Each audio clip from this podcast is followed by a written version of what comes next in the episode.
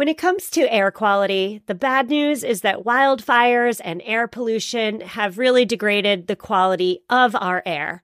But the good news is that we're all realizing that the quality of our air, and particularly the quality of our indoor air, is really darn important. I'm so excited to tell you about Puro Air because in 30 minutes, this device will remove allergens, dust, smoke, and gases from your room. It uses a stronger type of filter called a HEPA 14, and it filters pollutants at a microscopic level. I keep my Puro Air running upstairs where the bedrooms are all night. I love that it's quiet. Cleaner air just hits different, doesn't it? Check out everything Puro Air has to offer at getpuroair.com. That's G E T P U R O A I R.com. One more time for the people in the back getpuroair.com. Well, hello there and welcome back. My name is Stephanie Seferian, and you are listening to yet another bonus episode of the Sustainable Minimalist Podcast, where I am answering a listener's question about how to best manage and handle and navigate the countless eco contradictions that we face every single day. So this question comes from Heather. Heather wrote me an email. I'm going to go ahead and read her email, but please note I did edit it slightly for brevity and clarity. So here's the email. Hi, Stephanie. One topic I would like covered is all of the ways that trying to live a low impact lifestyle can actually contradict each other. Here are three examples. Example one. Buying mostly used clothing means a lot of polyester, which can lead to microplastics in our waterways. But on the other hand, buying purely eco friendly clothing would mean buying new, which doesn't feel sustainable since there are so many clothing items already in existence. Example number two eating plant based actually leads to more plastic sometimes because many of the items you need, like vegan butter and nut milks, come packaged in plastic. And example number three supporting small businesses leads to more plastic consumption overall. Is it worth it to buy completely sustainable package free products online at a zero waste store when you could be supporting a small or local business? Thank you for any help you can offer. Heather. All right, Heather, I'm going to answer your three specific questions, but I'm more importantly hoping to leave you with some tried and true tricks that I use in my own life as I navigate these specific eco contradictions that you mentioned and more. So it is a minefield out there, right? We've all been there. We want to do better, but the numerous contradictions make definitive right versus definitive wrong clarity impossible. I do applaud you though, Heather. And I must say that I applaud you because you're taking your social responsibility seriously. And that's step one.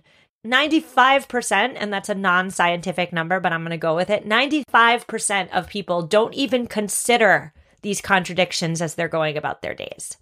So, my first piece of advice to you, Heather, specifically, and perhaps all of us, is to let go of that black versus white, which is right, which is wrong thinking. And I hear that in your email and I say let go of it with love because I'm also a black and white thinker. There's the right choice and there's the wrong choice. But I think when it comes to eco friendliness in 2021, we need to think about eco friendliness less as a right, wrong, yes, no, black, white type of way. We instead need to think of eco friendliness as living on a spectrum. So that's my step one. I have two more specific tips for you, Heather, and let's just waste no time. Let's just get right into them. So, my first tip for you, Heather, and any listener listening who feels this pull between, well, which is better? which path should I take? My first tip is to identify your heart first values and allow those values to guide you. So, what on earth do I mean by that? I mean that there are countless issues to get fired up about, right? There's the plastic problem that Heather so aptly mentioned many times in her email. There's animal rights. There's LGBTQ plus rights. There's global warming. There's homelessness. There's deforestation. There's racial inequality. Those are just a few of the issues that come to my mind right now. And all these issues desperately need activists. But there are plenty of other issues too. If I were to sit down, I could make a laundry list. I believe that one single person cannot do right by all of the issues. And so I do believe that it's on each and every one of us to choose the issues closest to our hearts and do our best to fight for those issues. If we each fight for the causes that matter the most to us, all the causes will get the support they deserve from the warriors who are most passionate about fighting for them. So, Heather, in your email, I got the impression that the issues closest to your heart, because you mentioned them a few times, are one, reducing plastic pollution, and two, curbing global warming, perhaps. If I'm correct, then I suggest that you hold on to these values as your guiding principles and remember them every time you face a confusing choice. I should say that Vicki Robin, in her book, Your Money or Your Life, it's a great book. I'll put it in the show notes. But Vicki Robin wrote that essentially your money is your expression of your life force. And I'd agree with this. Along with how you vote in elections, your financial choices are how you best display your values.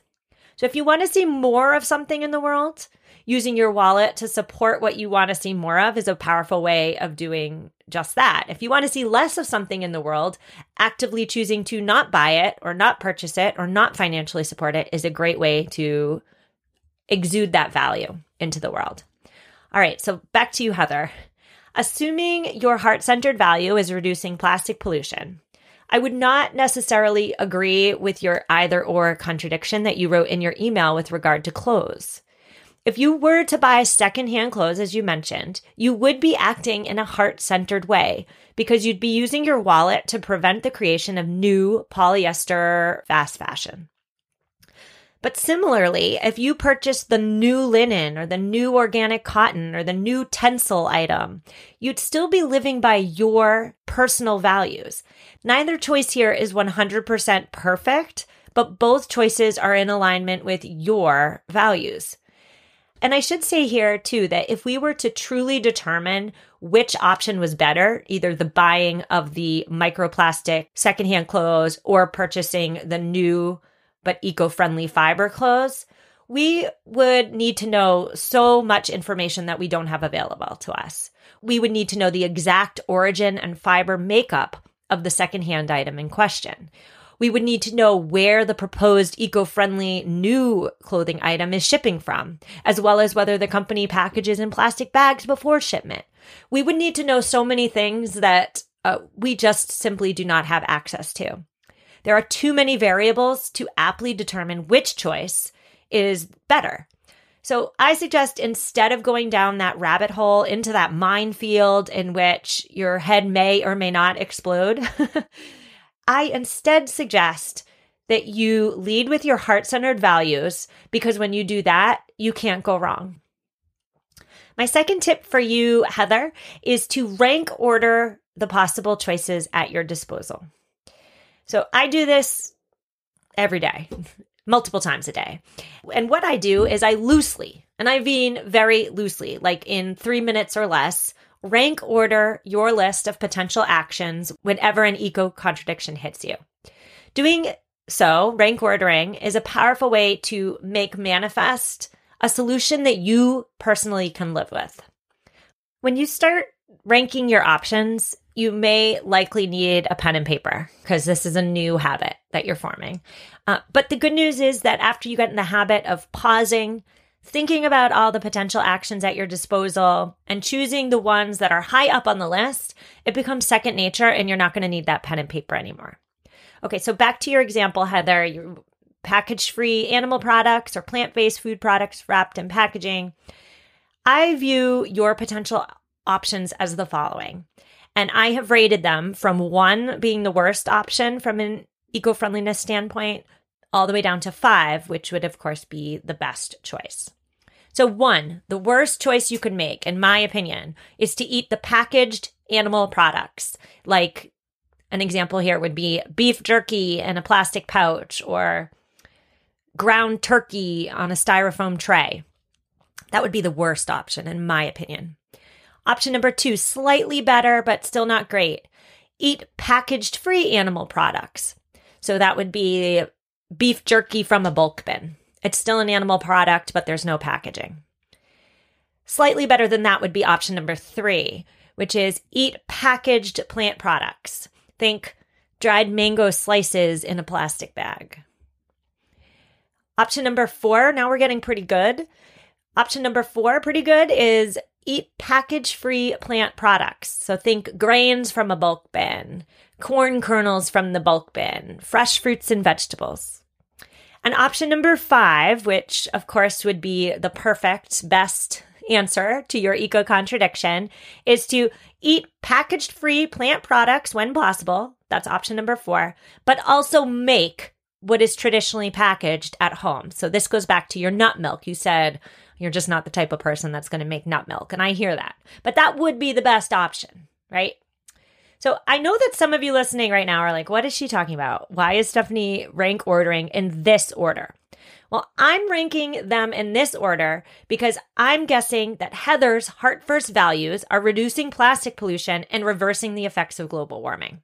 The meat and dairy industries are so detrimental to the planet and contribute so greatly to global warming that I have chosen to rank them in this way. If you were to rank them, listeners, according to your heart first values, you may be ranking them differently. The ethical meat eaters may rank differently than the diehard vegans, and that's okay because don't forget, we are each letting our heart centered values guide our rank ordering. So I'm using the scale to make clear the point that in this case, Heather, you have five choices. Choice five is best. But if it's not available to you, if it's not accessible from you, if it's going to take you away from living your best life, making nut milk is not a quick and easy process. It's a okay then for you to choose choice four on your list, or even sometimes choose choice three, or maybe even once in a great while you choose choice two. In every choice we make, there are pros and cons. And our task as socially responsible and eco conscious citizens is to do the best we can, knowing that every choice we make is going to be imperfect. Choosing choice three or four on this list most of the time may be the best you can do. And if that sounds right to you, feel good about choosing it. Next time you find yourself rank ordering a potential choice, perhaps you find yourself willing and able to choose the best option, choice five, making the nut milk. If so, do it. Go for it and smile about it and be proud of yourself. Do the best you can when you can with what you have. That's the bottom line. Nobody expects perfection.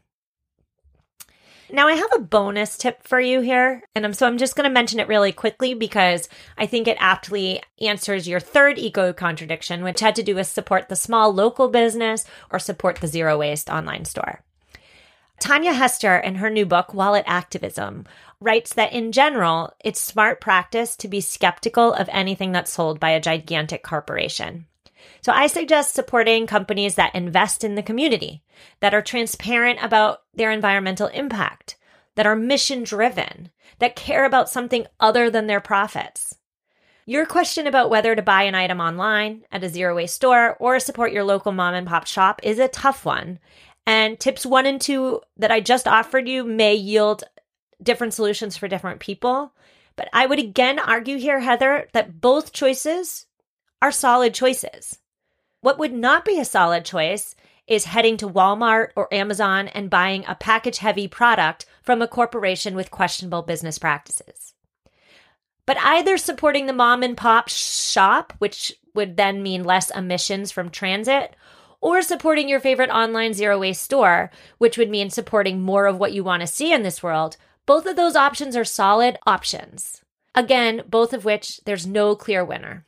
My bottom line for you, Heather, and for everybody listening is that you have one job, and that's to do the best you can with the knowledge you have. If down the line you learn something new, it's on you to do better. That's it but just do the best you can with what you have that's not going to upend your life. Steer the course. This is a marathon, not a sprint. And if you do this every single time you face an eco contradiction, you are going to do just freaking fine. Listeners, I hope I gave you some solid tips and tricks as you are facing your next eco contradiction, which, if I'm willing to guess, is five minutes from now. If you were just tuning into these bonus episodes, I should first say these are not bonus episodes anymore. Exciting news we are now a two episode a week podcast.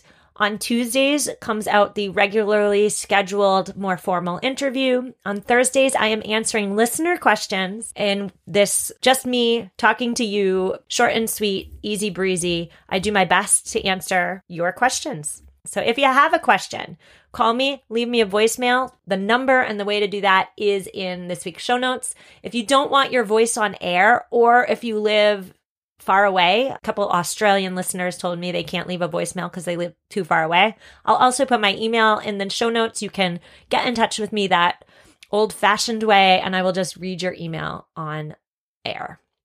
So, what do you think? Did I get this episode right? If so, let me know. If you think I got it woefully wrong and you oh my gosh, need to put me in my place, let me know that as well. You can reach out to me via my email, which is in this week's show notes, or you can leave me a voicemail. I will see you on Tuesday for our regularly scheduled interview. See you then. Take care.